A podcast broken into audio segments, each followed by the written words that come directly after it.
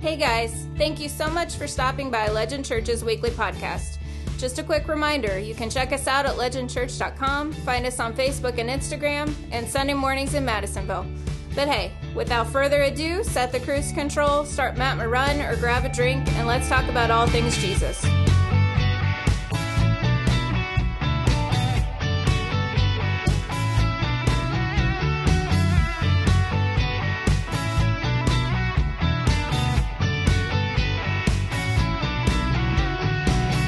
Um, I recently read this, uh, or started to read this book, and um, one of the things about stand up comedy in, in general, but it's one of the things is hey, if it's funny to you, then that's what you should talk about, and who cares if you think it's funny to everyone else. And that being said, I think. Uh, every, and I make this joke every time we have a new sermon series, but I think the idea that you guys are thrilled about each new series is hilarious to me, so I will always make the joke. Um, if you did, we talked about it earlier in the intro, like growing up in the old sort of traditional Protestant church, um, I was excited every time there was something new. Like if there's a new sermon series, like what? I can stare at something new because it was so boring. And not like the cool, you know, crossroadsy kind of church where you're like excited as a kid and they do fun stuff. It was like you sit in the pew and if your mom was cool, she'd let you bring toys. Um, and if not, then you just sat there. Uh, every time there was new tithing envelopes, it was like, what? And when we were teenagers, we would write, or go to hell on them. Like, it was awesome. Uh, and, or, but the biggest thing was special music. Did you guys have special music? Special music was awesome. Special music was like, it's the same music, but it's special. And the reason it's special is because you don't have to sing it. That's the only reason. Someone else is singing it, it's a special. Oh, we just sit down. And I remember thinking, oh man, today is going to be awesome because it usually made the sermon shorter because there was special music. Uh, so we should start doing special music, FYI, with the puppets. The spe- I'm just bringing it all back. If we move into this building, we're going to have pews, so we might as well, right? Like, uh, anyways. Um, but we do have a new sermon series. Uh, I know that you guys are so excited. I know you talked about it at night with your children. Like, guys, we got some new series. I just can't believe it. Um, and I don't know if you know how it usually works here at Legend, but usually it's Jason has the ideas for the new sermon series. Every now and then I might have an idea, but he's always thinking about it and he's always willing to do the work. So I'm like, well, if he's doing the work, and I'm a, there's never a time where I'm like, no, man, you talking about love of Jesus? No, we're not talking. No, let's do something different. It's it's always like, yeah, that's cool. And most of the time, uh, I don't know, Jason probably knows this. So I don't know if you noticed, but every time I preach, I'll go, I make a beeline to Jason, and I'm like, hey, how was that? How was that? That's what I say. I say, how was that? And I'm not looking for affirmation. I'm looking to see, is that what you were talking about? like, because sometimes he'll be like, oh man, good job. That's how I know it's good. Oh, good job. That was, good. it was good. It was good. Or sometimes he'll be like, wow, I would have done it different. That's what he says otherwise. Oh, I would have I would have done that different. That's what he'll say. And I'm like, oh, okay. Because he'll go through, it's usually why I like him to start off the series, because he's already talked to me about it for weeks. And and then I like him to start it so I can be like, okay, that's where we're going. Now I know where he's going, but I'm starting this one. But he was like, because uh, usually he'll tell me them, and I'm, I'm partially listening. Like my wife knows about partially. I'm like listening, but it's not really sinking in. But I will say, I will say that this time, this one, Jason right now is like, are you serious, dude? Like, come on, really? All that? Um, this one, I, I got it. I got the assignment. I understand it. It is, I did some extra credit. Like, I am, I am ready. So I, I, I'm, I'm ready for this one. I think uh, it's going to be good. Um, this one doesn't really have a title because this word's going to change every week. Uh, so, you know, when you're at home with your kids, tucking them in, a little win. Hey, let's talk about the sermon series this week. You can just call it Scrabble. Just call it Scrabble. Just because, you know, it's like that. It's just a different word every week. And the idea is that words don't have meaning, um, but meanings have words. And so we're going to just for a couple of weeks uh, be looking at like sort of big Christian terms that we use uh, and looking to where those words, where they've come from. Where did that word come from? Um, how was it used tradi- uh, in the ancient world? Um, how's the church used it um, throughout time? How we use it now? With the idea that having a sometimes a better understanding or a good, strong idea of some of these words that we'll throw out, we don't really always know what they completely encapsulate. Um, that'll, that'll help us in man how we conduct our Christian worlds, uh, especially outside of this place. So uh, this week, guess what the word is? No, no, it's grace. It's grace. Thank you. I was going to wait. Someone's going to say something. Uh, it's grace, the grace. Uh, and grace is the Greek word, uh, and when we get to the New Testament, it's the word charis. Charis. Um, we have someone in our church named Charis, named after this. Um, and uh, I, I saw that this was going to be the first one when Jason lays out, like, hey, here's our six weeks. This is where you are at. This is where I'm at. He does a great job. Um, and I'm like, yep, that sounds good. And I, the first one's great. It's like, I'll take the first one because it's like, oh, it's going to be easy. You're talking about God's grace? No, yeah, they'll be easy. And I, this week I busted out my lexicon. I knew that it was the word charis, and I started studying. I was like, this word's really hard. It is a lot of, it was a lot of work. I texted Jason that at some point. I was like, this is a lot. Like, this is not as easy as I thought. Um, because what we do know, uh, we know that Greek, uh, the New Testament was written in Koine Greek. Uh, it's a dead language. Um, we, we, don't know how. We don't know if it's really pronounced charis. That's just the words that we, the sounds we put to the letters. Um, but we do know it was a very, especially in the Greek and Roman world, very widely used language. Um, there are lots of things written uh, outside of the Bible in Koine Greek. Um, it was really um, very just well understood. And the words don't change.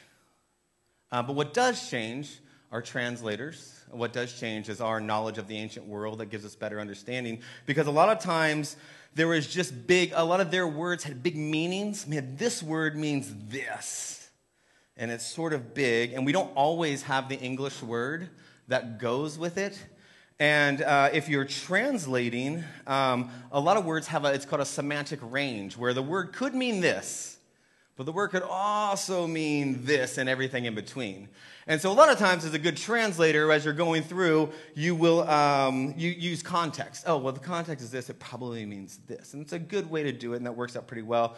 But sometimes, sometimes you just have to pick a name. See, this way, this is, sometimes it's black and white too, and you, I just got to pick one. I'm just going to pick one and go with it. And, uh, and that's why the, the whole the big saying in the Greek world, which I know you guys love, uh, is I mean, there's no such thing as an unbiased translation because at some point you have to make decisions based on what you think. And that makes it a little tricky. And that right there is two years of Greek. I'm still paying for it. That's all I remember. I remember that. I remember the alphabet, so I can look things up in the lexicon. Other than that, I remember nothing. Um, so there it is. That, that's, that's all you get. Um, but, uh, but another issue that we have is that the, the writers themselves, depending on their viewpoint of the world, depending on their background, depending on where they live geo- uh, geographically, depending on who they're writing to, they can use the same word to sometimes mean different things that mean something to them. But here's the deal always, the people reading understood the word, they got what it meant. They were like, oh, we, when you use this word charis or any other Greek word, they know the whole meaning because they lived it. They were there, they were contemporary. And so it makes it really tough for us, 2,000 years later, to apply meaning. That's why history is so important and to know. Jason is such a good student of the history of these things because without that, we don't really always know what's going on. Um, so, grace, charis. Um, we use this word a lot in our modern world, and it can mean several different things as well. Uh, things can be graceful. Um, the last two years, and especially this year, I have, for the first time in my life, watched um, weekly football.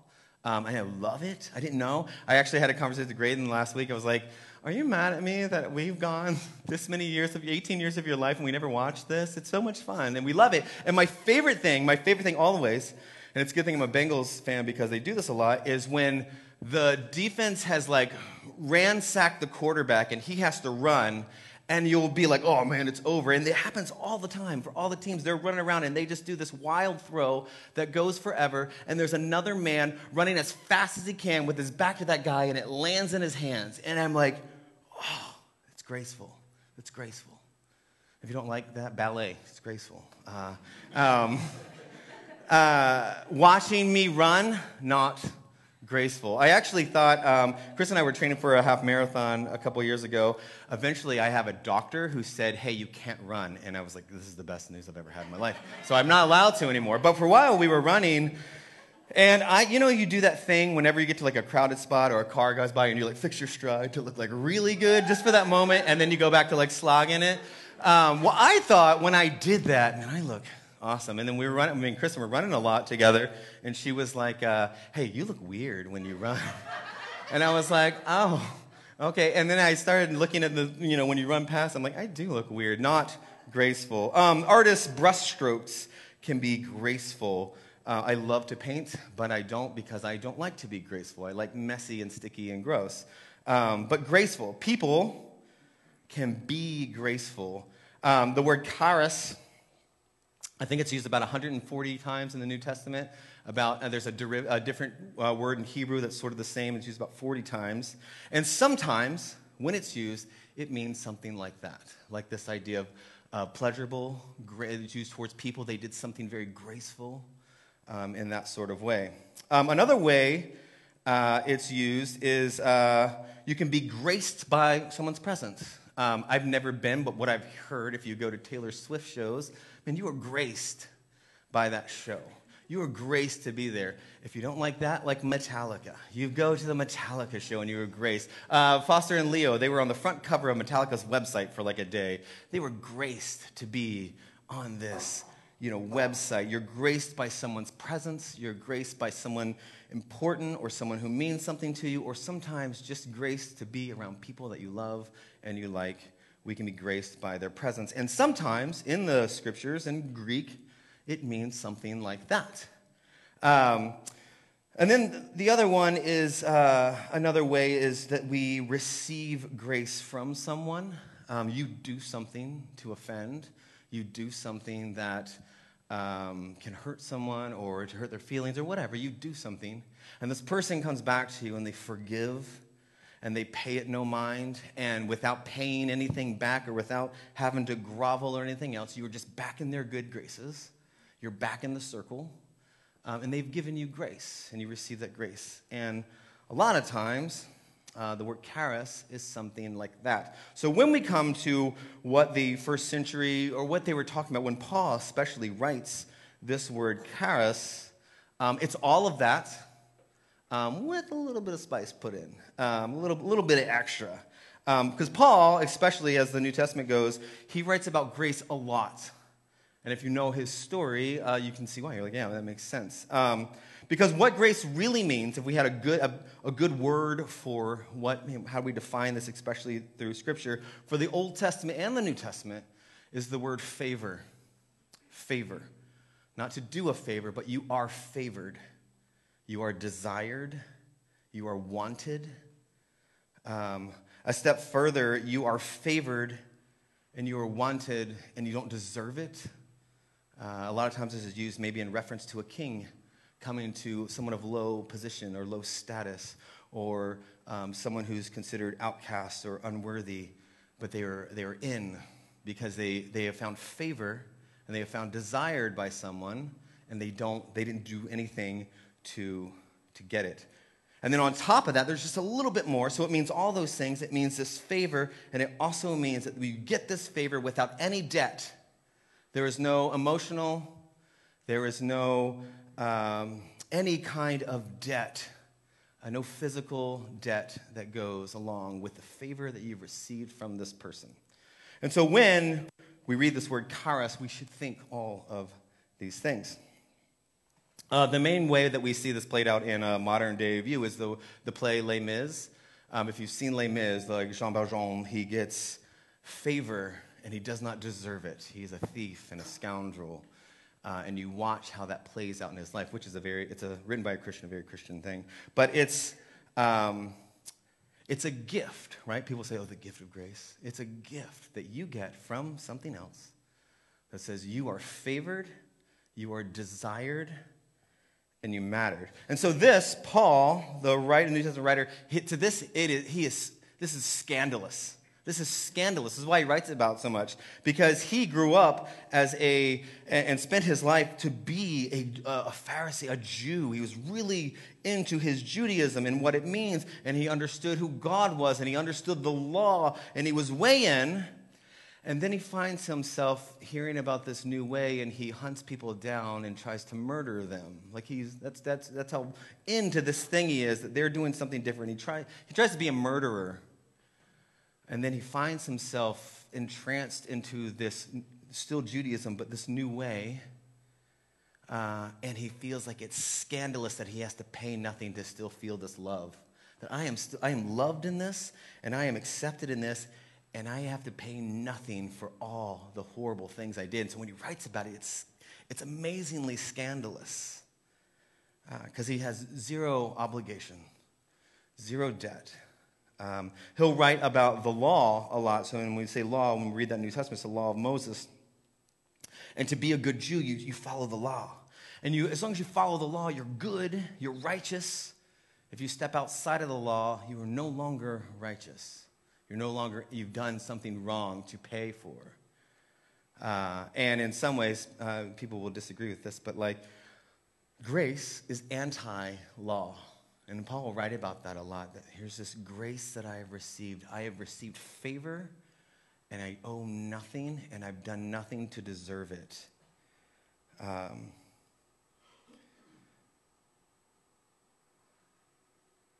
let's go one step further here, uh, because this is sort of foolishness to uh, our world. And this is how it sort of played out in the, in the Old Testament when it deals with it. It talks about Exodus. And um, there, I don't know if you remember the scene, but like Moses is on Mount Sinai, and all the people down here, they're waiting, they get tired of waiting, and they build this golden calf, and they start worshiping this golden calf, even though they just saw God do all these amazing things, and they're like worshiping another God. And, and Moses comes down, and man, by law, by right, by every other God that exists in the Canaan area, man, you have now sinned against your God, you should be destroyed. You've sinned against, you've done something wrong, you should be punished. Zeus punishes, right? Poseidon punishes. Uh, Dagon, these other gods, they punish. And the word, uh, the Hebrew word is like hanam or something like that for, for grace, is that, man, God gives favor and love, and they own nothing. And it didn't translate. So when they tell these stories in the ancient, ancient world, the rest of the cultures didn't get it. Like, that doesn't make sense. It doesn't make sense. It's weird. Uh, when they told these stories, even to people like Paul in the first century, it doesn't make sense. There's got to be a price to pay. Man, I've done something, or I've, I've represented something, or I've been part of something, and there's got to be some sort of like, I can't just be all in now. There's got to be a penance. There's got to be a waiting period. There's got to be a groveling. There's got to be something because that's how we are as people. We can forgive people. People do something to us, but we still want them to like feel it. We want them to know that we're forgiving them. We want to know that you know you can't just come back and be best friends right now. We got to chill for a second and earn your trust back or something like that. And so this idea of what grace really means is foolishness to to the world. Um, but we have to come to the spot uh, if we're going to grow in this thing we call Christianity and in this thing we call faith and in our relationship with this God, um, we have to come to the understanding that we, you, are favored by the creator of the universe. That the, the divine image, the divine spark that lives in every single thing, every living thing, uh, favors you not just loves or likes or like, okay, there was a God who's with me. It's, it favors and desires you, and we don't deserve it. And there's nothing you owe, and that God owes you nothing either. You are just favored and desired, uh, and that is what we call grace. Um, this, uh, this past week, um, I got to sit with uh, a friend of mine, a woman who's dying. Um, and there was a time it was just me and her, and she looked at me, and she's not, uh, she, uh, she doesn't identify as a Christian or anything like that. Um, but she looked at me and she said, Justin, where am I going? What, am I, what is this? What's next? It's happening. And I got to tell her that the God of the universe, the God of death, the God of life, the God of the next, favors you. Favors you. So there is no fear. And so there's something, there's a, there's a next step to what happens. So if this grace is a thing, and the God of the universe that we sing to, we think about, pray about, that, is, that has created the world, that lives in all of us, that is in all things and is all things, if that desires us and favors us, there's something else that happens just naturally. So if you, and eventually you have to, um, if we're going to keep walking in this walk, we have to accept that. We have to accept it okay, I am favored. I am favored. I am desired. And if, if you start to think that, something else happens. Something else happens. You'll, you'll feel it and you'll start to see it and accept it. And then you start to have to, well, well if I'm favored, uh, well, I guess other people are favored too. And you'll start to see it in other people. And even people you don't want to be favored, because they don't deserve it. And you, there's some people you're like, man, they, we know they don't deserve it. They don't deserve it at all. And some people are like, well, they might. I'm not sure. I don't know their lives. Um, but we see it in other people. You'll start to see it. And then something happens there. It doesn't stop there. Like, I feel favored and desired by God. And man, that has really rocked my world and changed how I, how I view every day.